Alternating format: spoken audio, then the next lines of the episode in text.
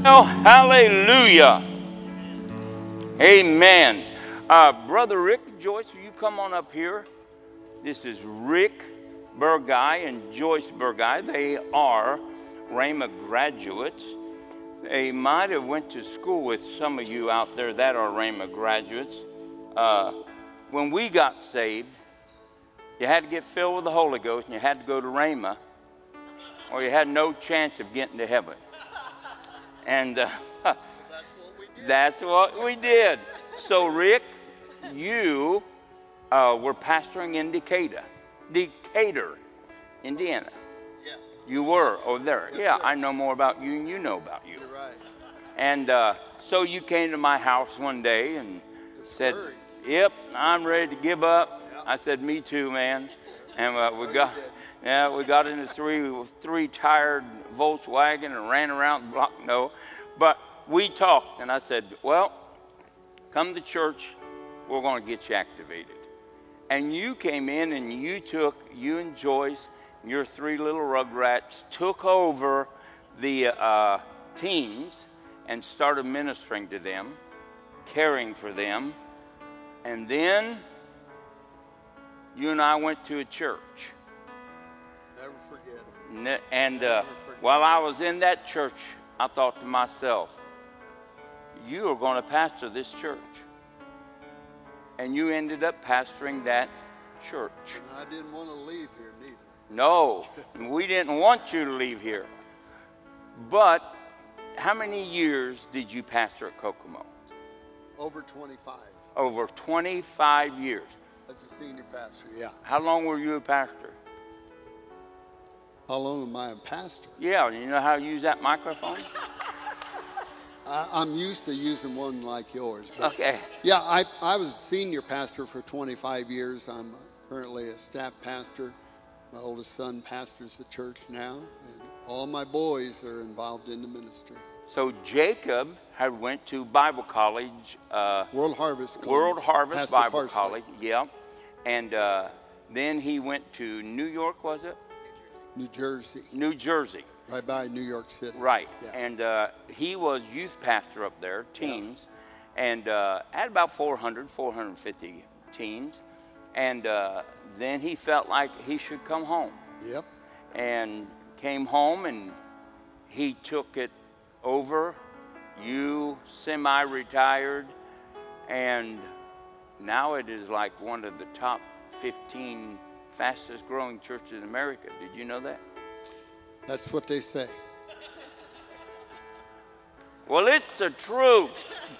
and, uh, but, uh, you know, God made a place for you there in Kokomo where you didn't have a place. God made a place. And you came into that city, and uh, I don't know how many times you wanted to leave that city with me, and I said, You can't do that. You got to go home to Joyce. And He uh, would come over and preach for me. I had him over as many times as I could, and I always wanted to come back home with him. he wouldn't let me. yeah.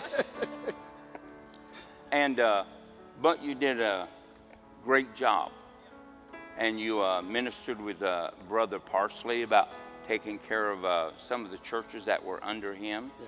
and uh, so you did all of that, and you and Joyce made a place for your kids to come, Yeah.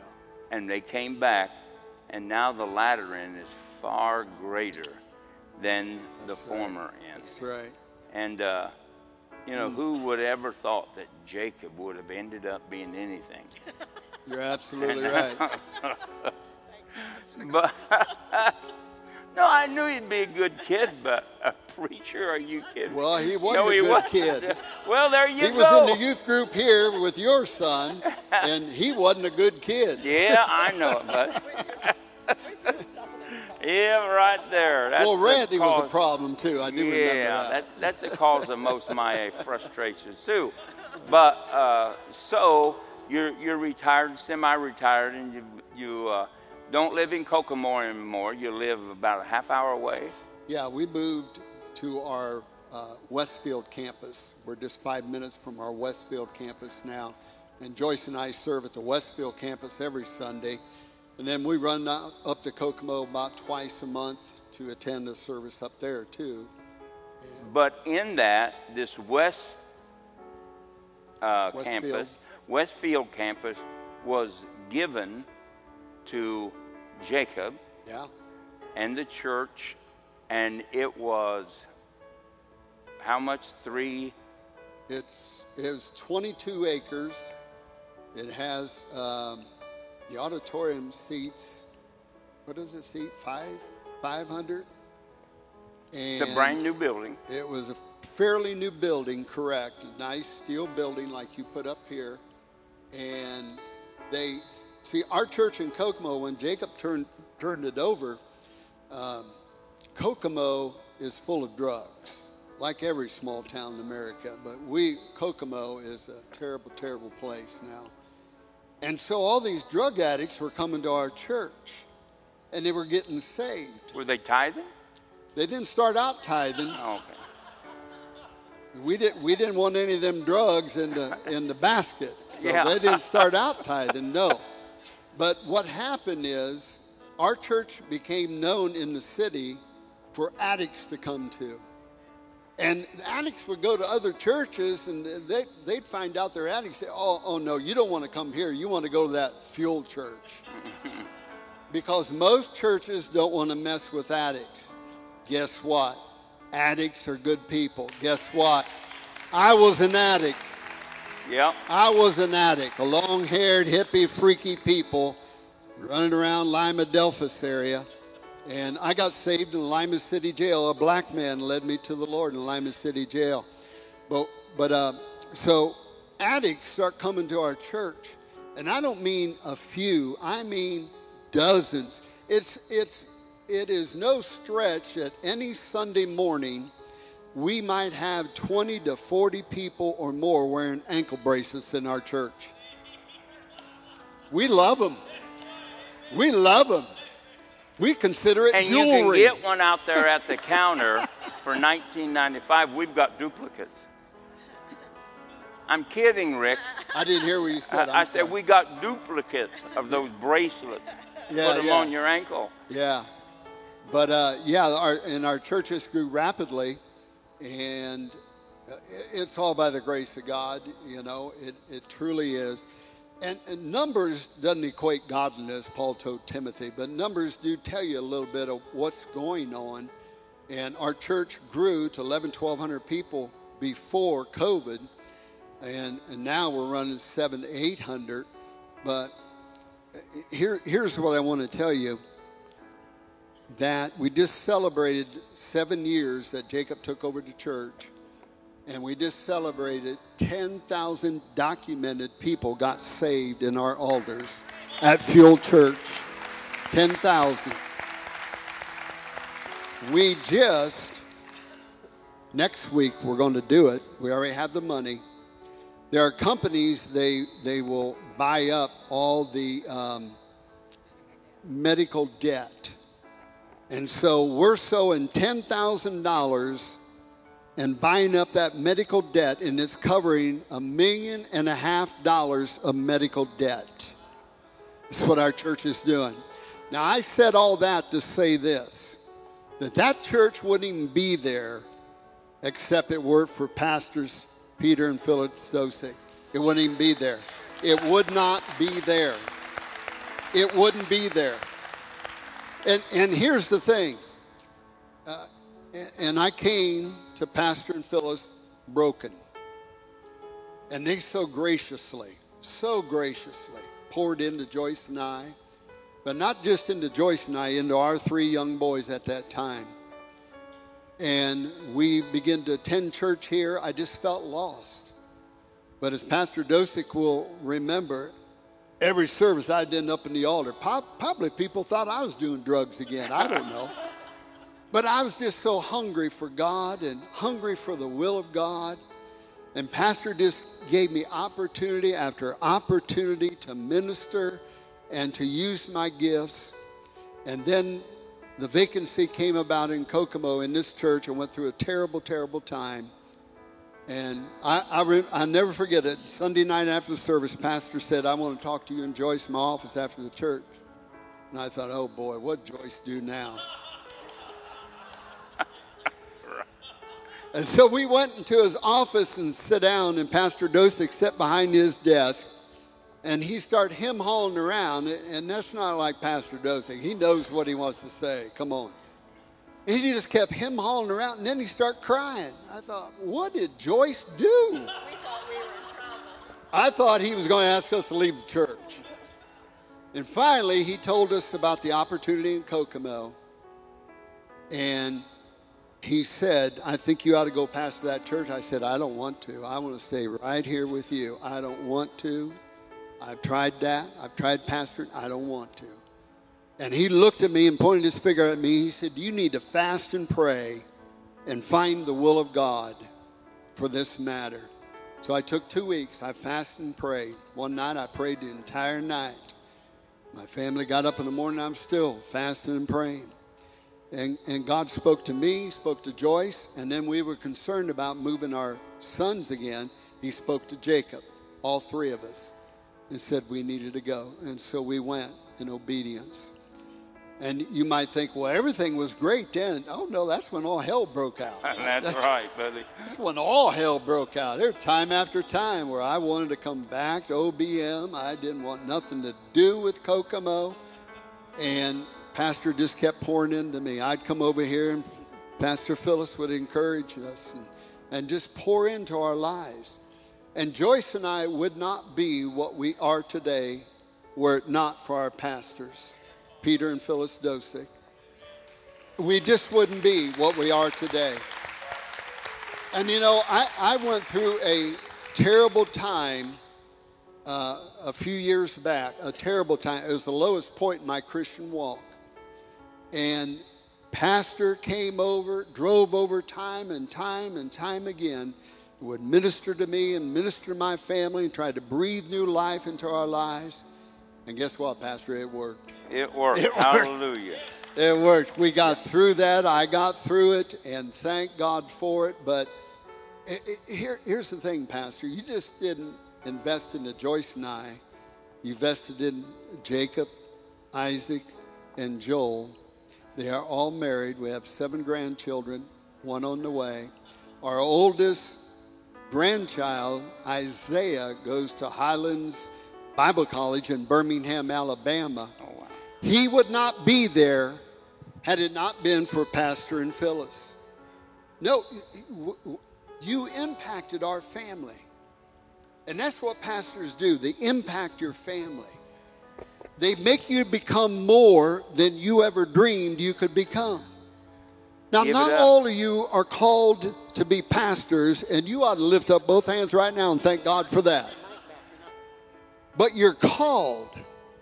And if you'll submit yourself, I mean totally, to these pastors, to this ministry, and jump in the middle what's going on and put your hand to the plow, I'm telling you, you will become more than you ever thought you could be. Your marriage will be better than you ever thought it could be. Your children will be better than you ever thought it could be. And you're going to have a lineage of faith just like Joyce and I and Pastor and Phyllis do now.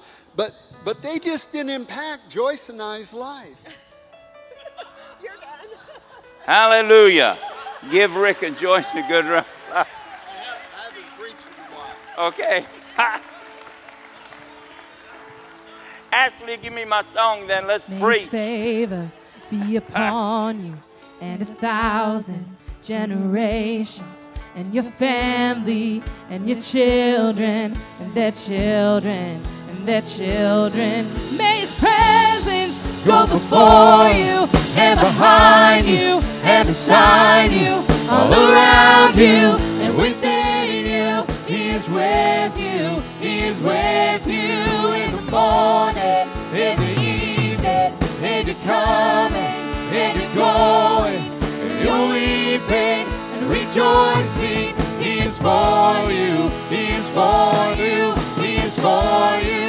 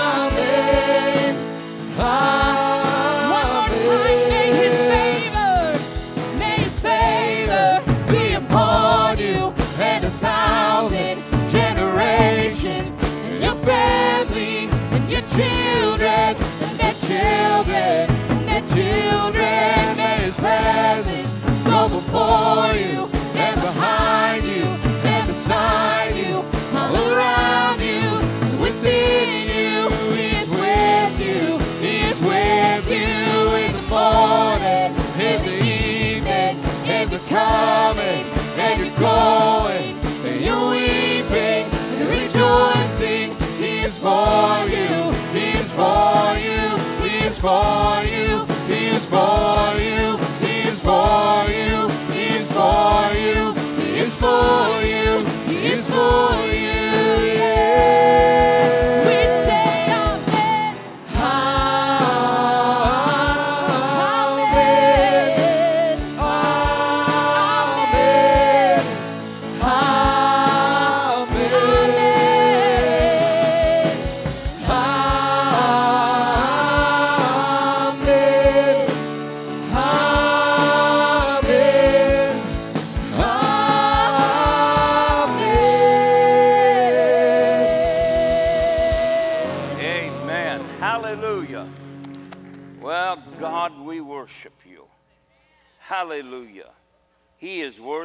All praise.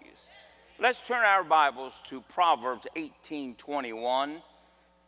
We are in a little mini series here about life and death are in the tongue. But it's more than that life and death because they have a place to flow from means that words are really given to us to deal with the issues of life. Too many times the church acts like the world. I'm not saying that you you can't. It's just it's better if you don't.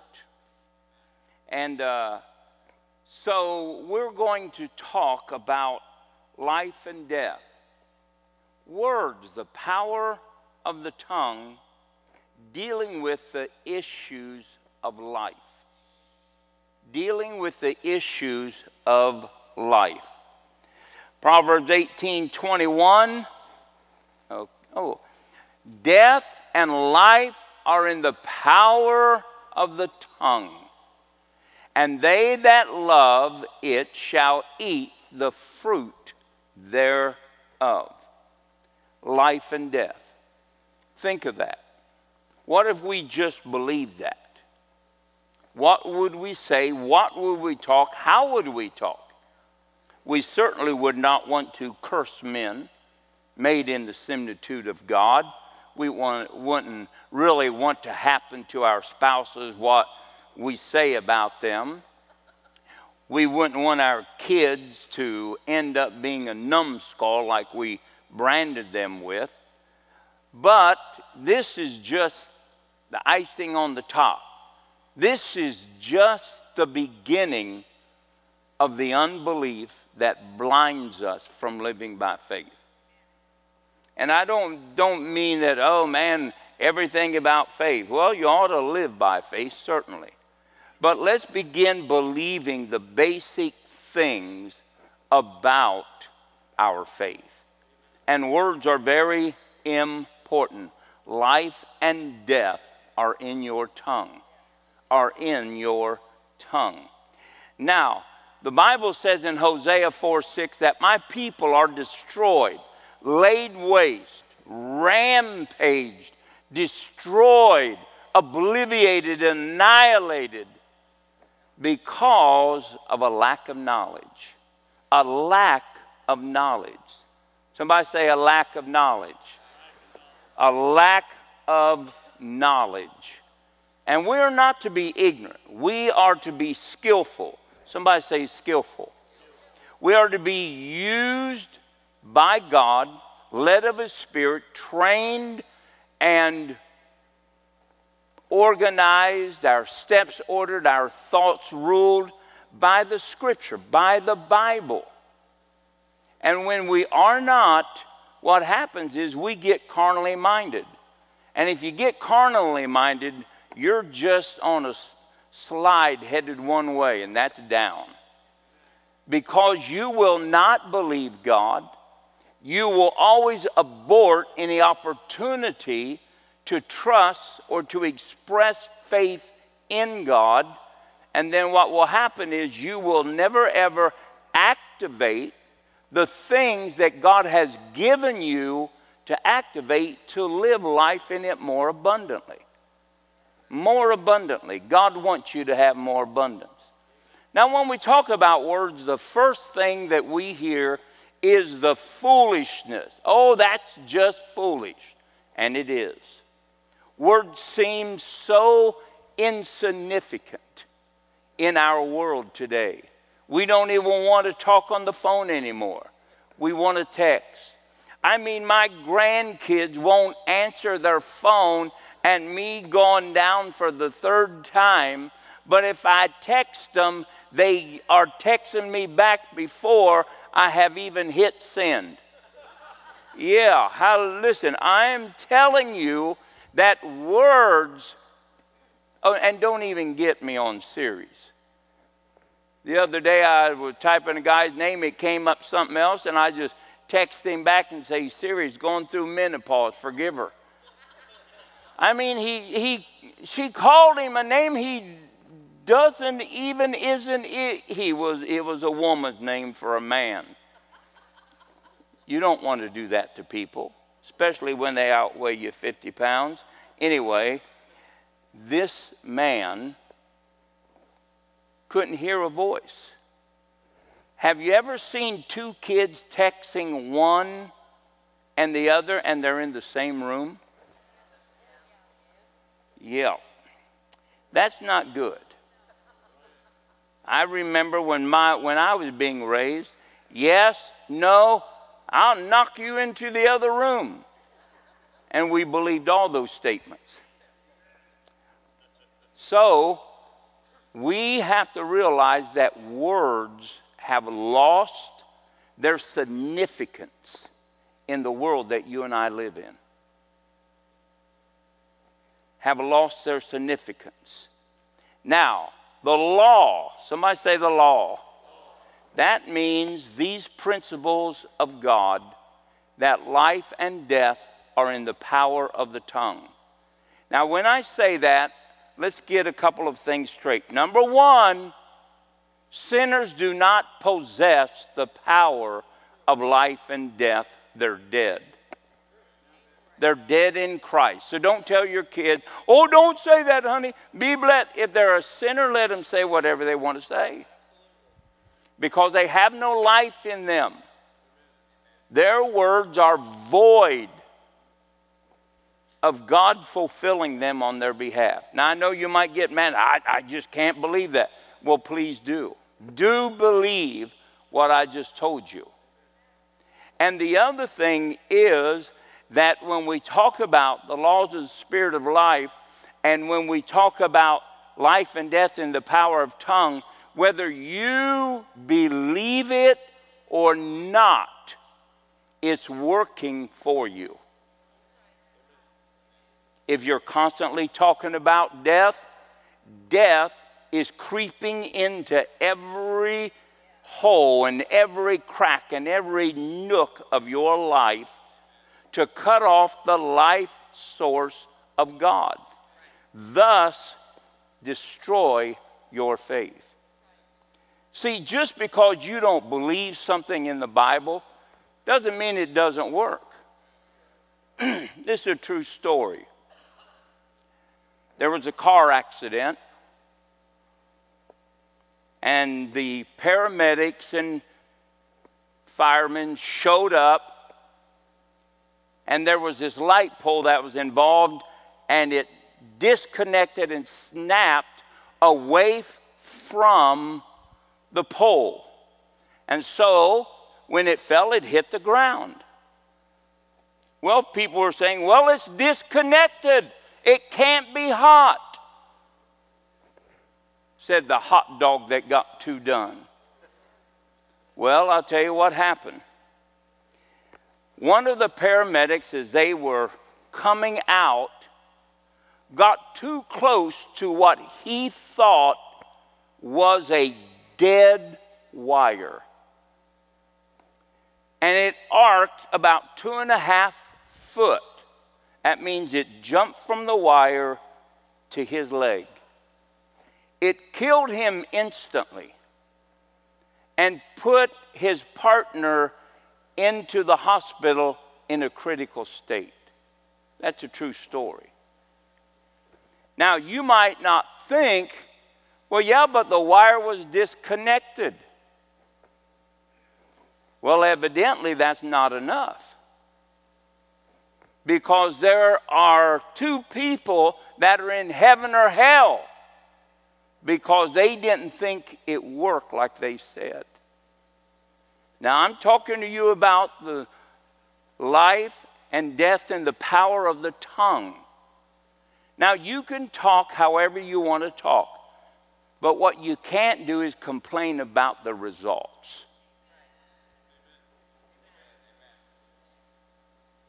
And so, we're going to talk about the power of the tongue.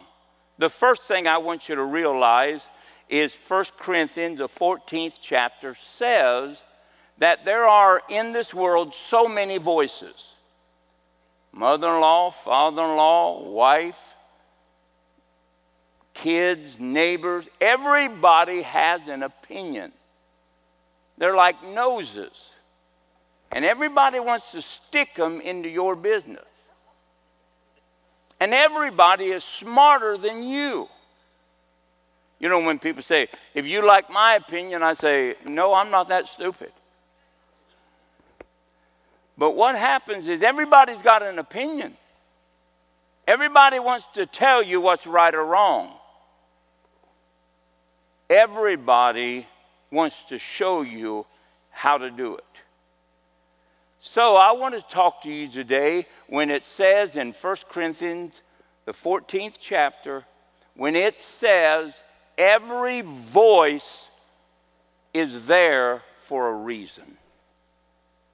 Now, the reason that word similitude simply means this that every word, somebody say every word, not just some, I say every word. Come on, say every word. Every word is like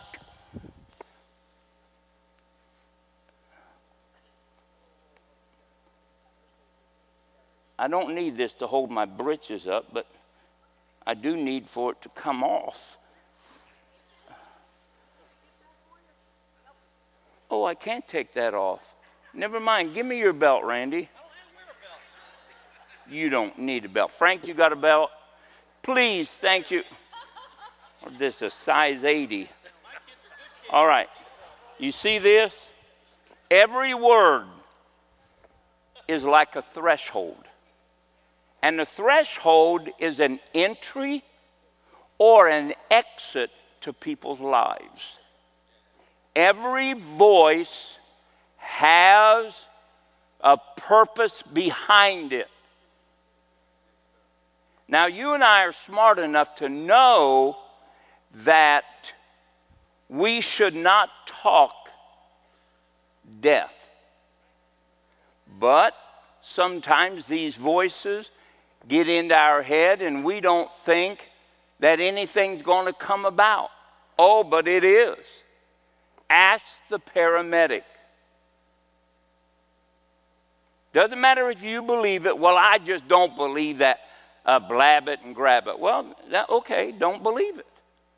I don't believe in talking faith. Well, how'd you get saved? Maybe you aren't. But that's another subject, another day. But Every word. Somebody say every word. Come on, somebody say every word.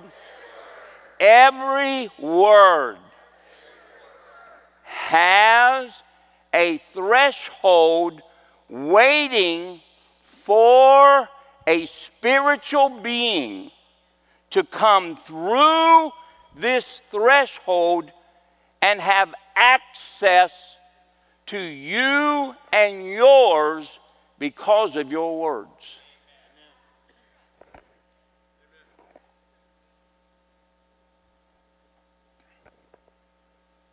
The Bible says, Psalms 141 God, teach me and put a watch upon the door of my lips.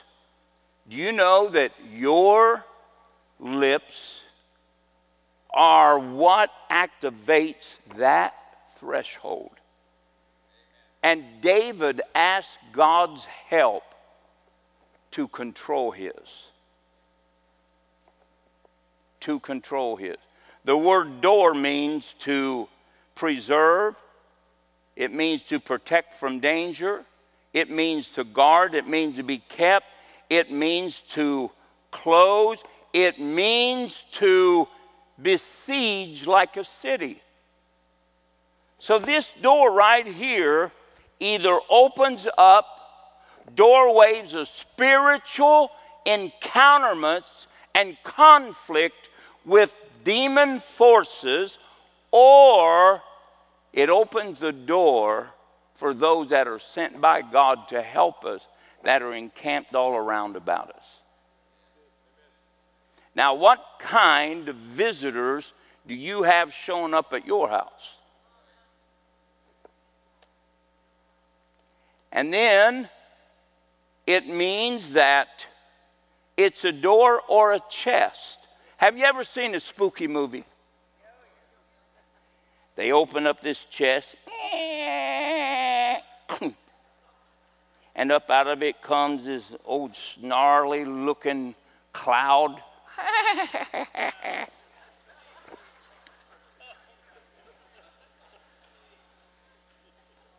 That's the connotation. If you open up old boxes that your Christian grandma and grandpa shut, it's time for you to stop fooling with the chest.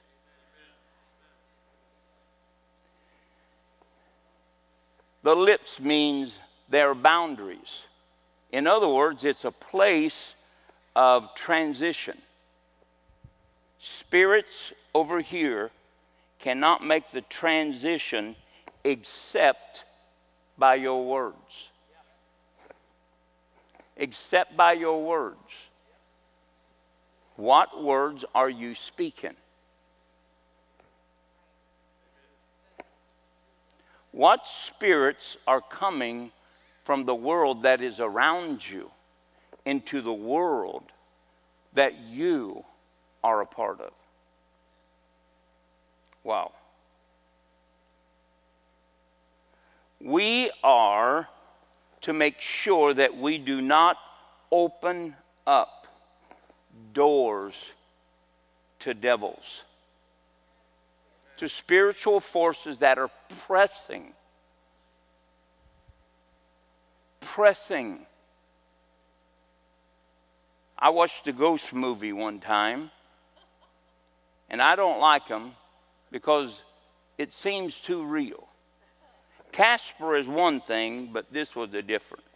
But they showed this wall in this haunted house, and it showed that these faces and hands and arms were pushing up on it like it was a piece of latex ready to break at any time. And I said, Well, I ain't watching that thing anymore. Too spooky. You know, there's ghosts in this woods or something, whatever it was. Well, I'm not watching that anymore. Phyllis isn't big enough to defeat those devils. I saw them. And so it's like these demons and these powers. I'm not trying to overemphasize demons, but I do want you to realize that devils are real. It's not just good and bad influences, devils are real. And they're waiting for you to open this place of transference into your family. Wow, into your family. Jesus said these words I'm going to shut a door that no man can open, and I'm going to open a door that no man can shut. Now, how does Jesus do that? He gives you the revelation of the power of life and death lying within your tongue. And if you don't pay attention, Hosea 4 6 says you could be destroyed. Wouldn't it be a horrible thing? Now, I have seen families like this, and so has Phyllis, where we've been called in and we have found seven and eight year old kids sitting in a corner with meat cleavers that had been chopping down the door trying to kill their parents. We've been called in by the police and said, Can you help us with this kid? Because through the day he'd just go up through and he'd take a knife and just slice people's screens. Well, I'll tell you, I'd have grabbed him by the neck. Maybe. But he might have fought back and somebody would have died. The town was terrified of this little kid. Well, Phyllis and I went there, and before the exorcist ever happened, Phyllis and I saw the exorcist. I mean, I brought that young man into my house, and as soon as we hit the house, he threw up this green log about that long and about that big around, about that long, and it hit the counter of our sink, and it ran down to the drain and went down the drain. Now, at that time, Phyllis will say she was lukewarm instead of saying she was backslid. But before that devil could reach the sink, Phyllis could be heard at the other end of the house. Oh, Jesus! And that's a true story. And there are hundreds of them. I've cast out a lot of devils by the grace and the power of the name of Jesus. And I know that many of you have too. But Jesus opens the door and he closes the door. How does he do it? The same way he binds and looses men and women by you. The words that Jesus gives you are words that transport the kingdom of God or the kingdom of darkness into this world that you're a part of.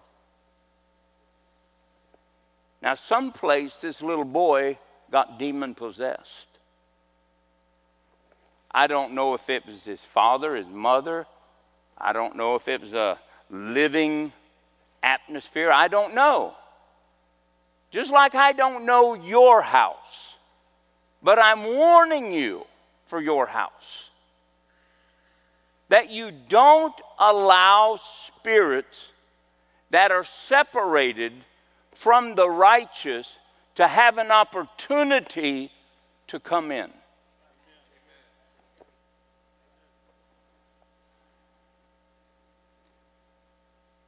Matthew 21 and verse 2. Could I have that on the screen? Matthew 21 and verse 2. Oh, man, hey. Saying unto them, Go into the village over against you, and straightway you shall find an ass tied and a colt with her. Loose them and bring them unto me. And if any man say aught unto you, ye shall say, The Lord hath need of them, and straightway he will send them. Now think of this. Jesus tells these disciples, Go to the other city, and you'll find an ass and a colt tied up. I want them both. And I want you to untie them, and if anybody says anything, Peter, don't grab your sword. He said, What I want you to do is say these words. Now, this donkey and this ass belonged to another person. But some way, when Jesus spoke these words, something happened from the kingdom of God to that household that that man just said, Sure, go ahead and take them. Is that what you would do to your donkey? No, you wouldn't. But words do what? Open doors. Somebody say, open doors. Open doors. The Bible tells us as we praise God, as we praise the King of glory, that gates fly open and he descends into our presence. So it tells us that Jesus gave them a word. What was the word? The word really was a key to a door. And once that door is unlocked by that key that is found right here in this, these scriptures, once it unlocks the door, nobody can lock it back but you.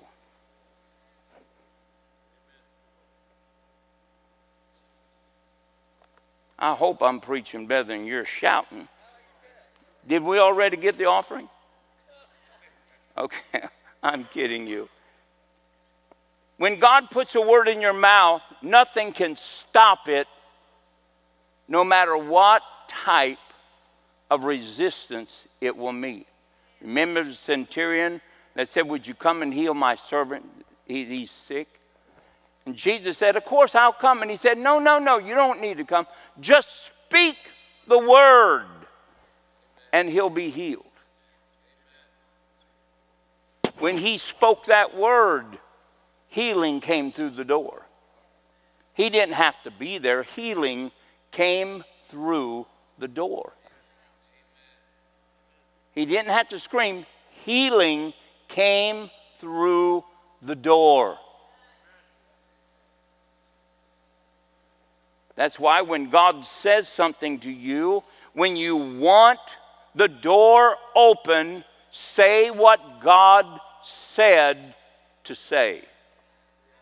If you want something locked that has been opened in maybe a place where you forgot that there was power in death and in life and it came through your tongue, then you want to declare what God said He would do, and that door will be shut, and the devil will not get in.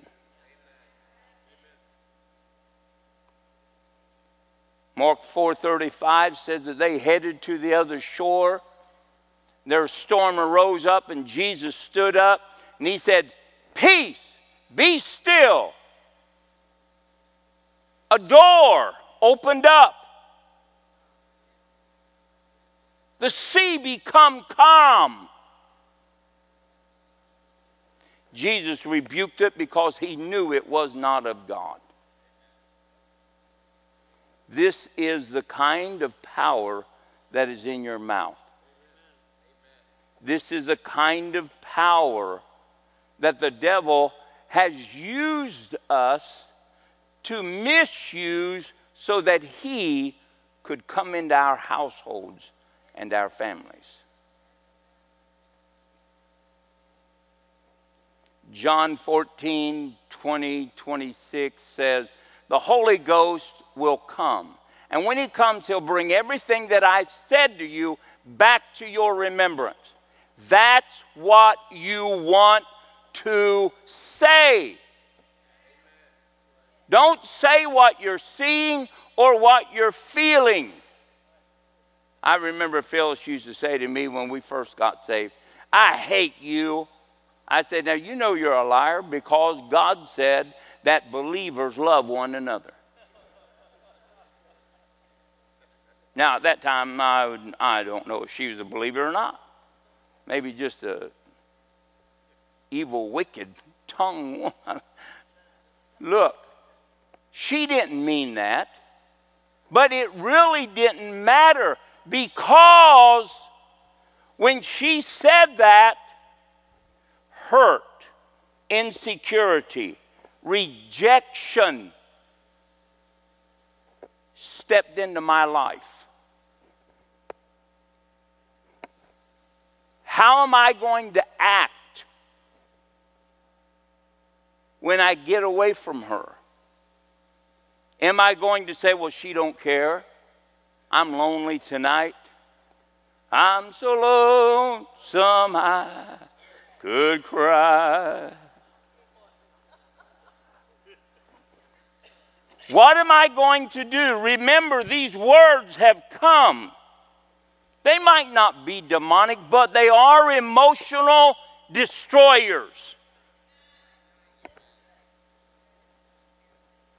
You men ought to think that. You women ought to think that about your kids and about your spouses.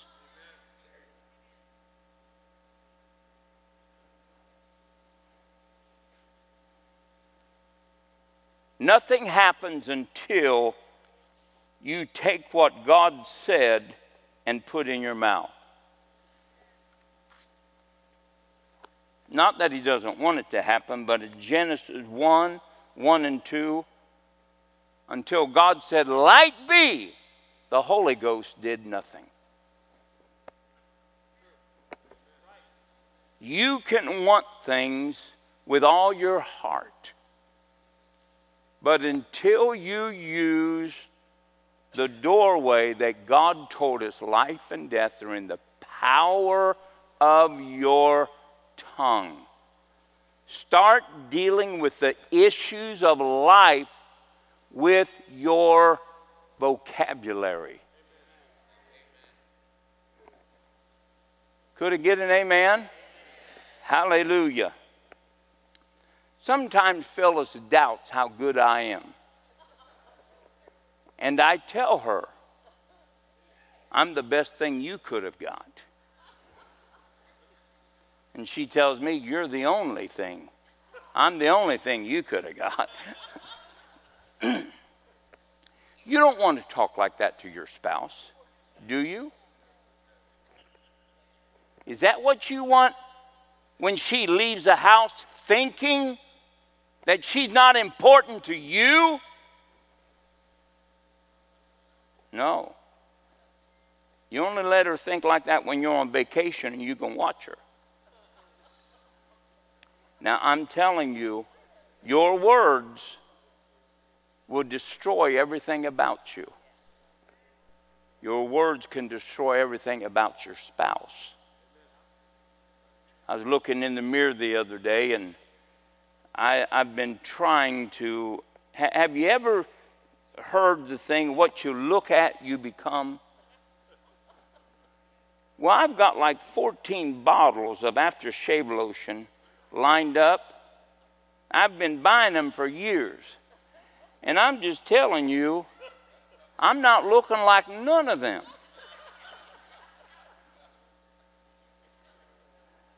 But the truth of the matter is, you start opening doors to hurt, rejection, lovelessness, disappointment, discouragement, criticism, you're, you're not the friend of God. You are not the friend of God. Do unto others as you would have them do unto you. Praise God. Hallelujah. Hallelujah. Let's just stand to our feet, raise our hands up to Jesus. He has given us a glimpse into the doorways of two kingdoms. One is of God. Call upon me in the time of trouble, and I will answer you. The other is of the devil. Don't believe God, He's never done anything for you. Two voices, both looking for a door of transference. Believe God. Believe God. You have this right here. Put it in your mouth. Don't don't make it up. Just, don't get somebody's book. Just open this up and read it. Take what God has put in you, put it in your mouth, and say it. Say it, say it, say it. Hallelujah. Hallelujah. I believe that today you are going to change your words to nothing but a life filled with God vocabulary. Emotions will not stop you. Fear will not stop you. God is faithful to a thousand generations. Hallelujah. If you're here today, there's only one thing that can allow God to come into your life, and that is your decision to believe on the Lord Jesus Christ and to confess Him with your mouth. That confession opens the door and God takes you out of the kingdom of darkness, puts you in the kingdom of His dear Son. And from personal experience, I will tell you this God never turned me down. He came. If you're here today and you're not a Christian, if you're here today, you're backslidden, whatever the state is, and you just say, I just need a touch from God. I just need a touch from God. If that's you here today, Ashley, can you go ahead and sing something? And as she's singing this, if you come with somebody, ask them to come with you. We've all had to make this journey in order to stand in front of the door. Jesus said, I am the door. Father, speak to people's hearts, lives, how much you love them, how much you care for them, how much you want them to come into the house of faith. In Jesus' name. Can you sing that, Ashley?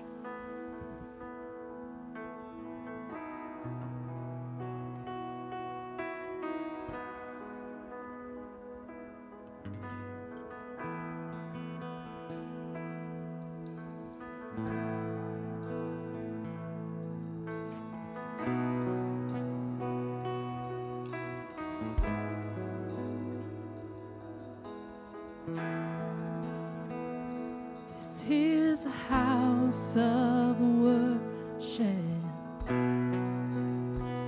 This is a place of praise. Don't wait for tomorrow. Today's your day. It's the greatest time of the services that you and I put our attention on Jesus. This is a house of healing. Is there a man named here by the by the name Carl, and you have an injured shoulder? Carl, and you have an injured shoulder. If that's you, please get out of the aisle and come down here. And uh, hallelujah. We thank you, Father. Come on, if that's you today, Carl, or if you're here and you're not a Christian, today is your day.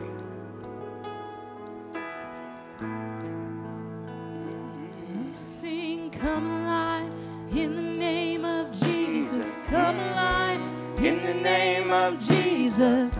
This is a house of miracles. The name freedom, of Jesus, everything in the name of Jesus. This is a house of miracles.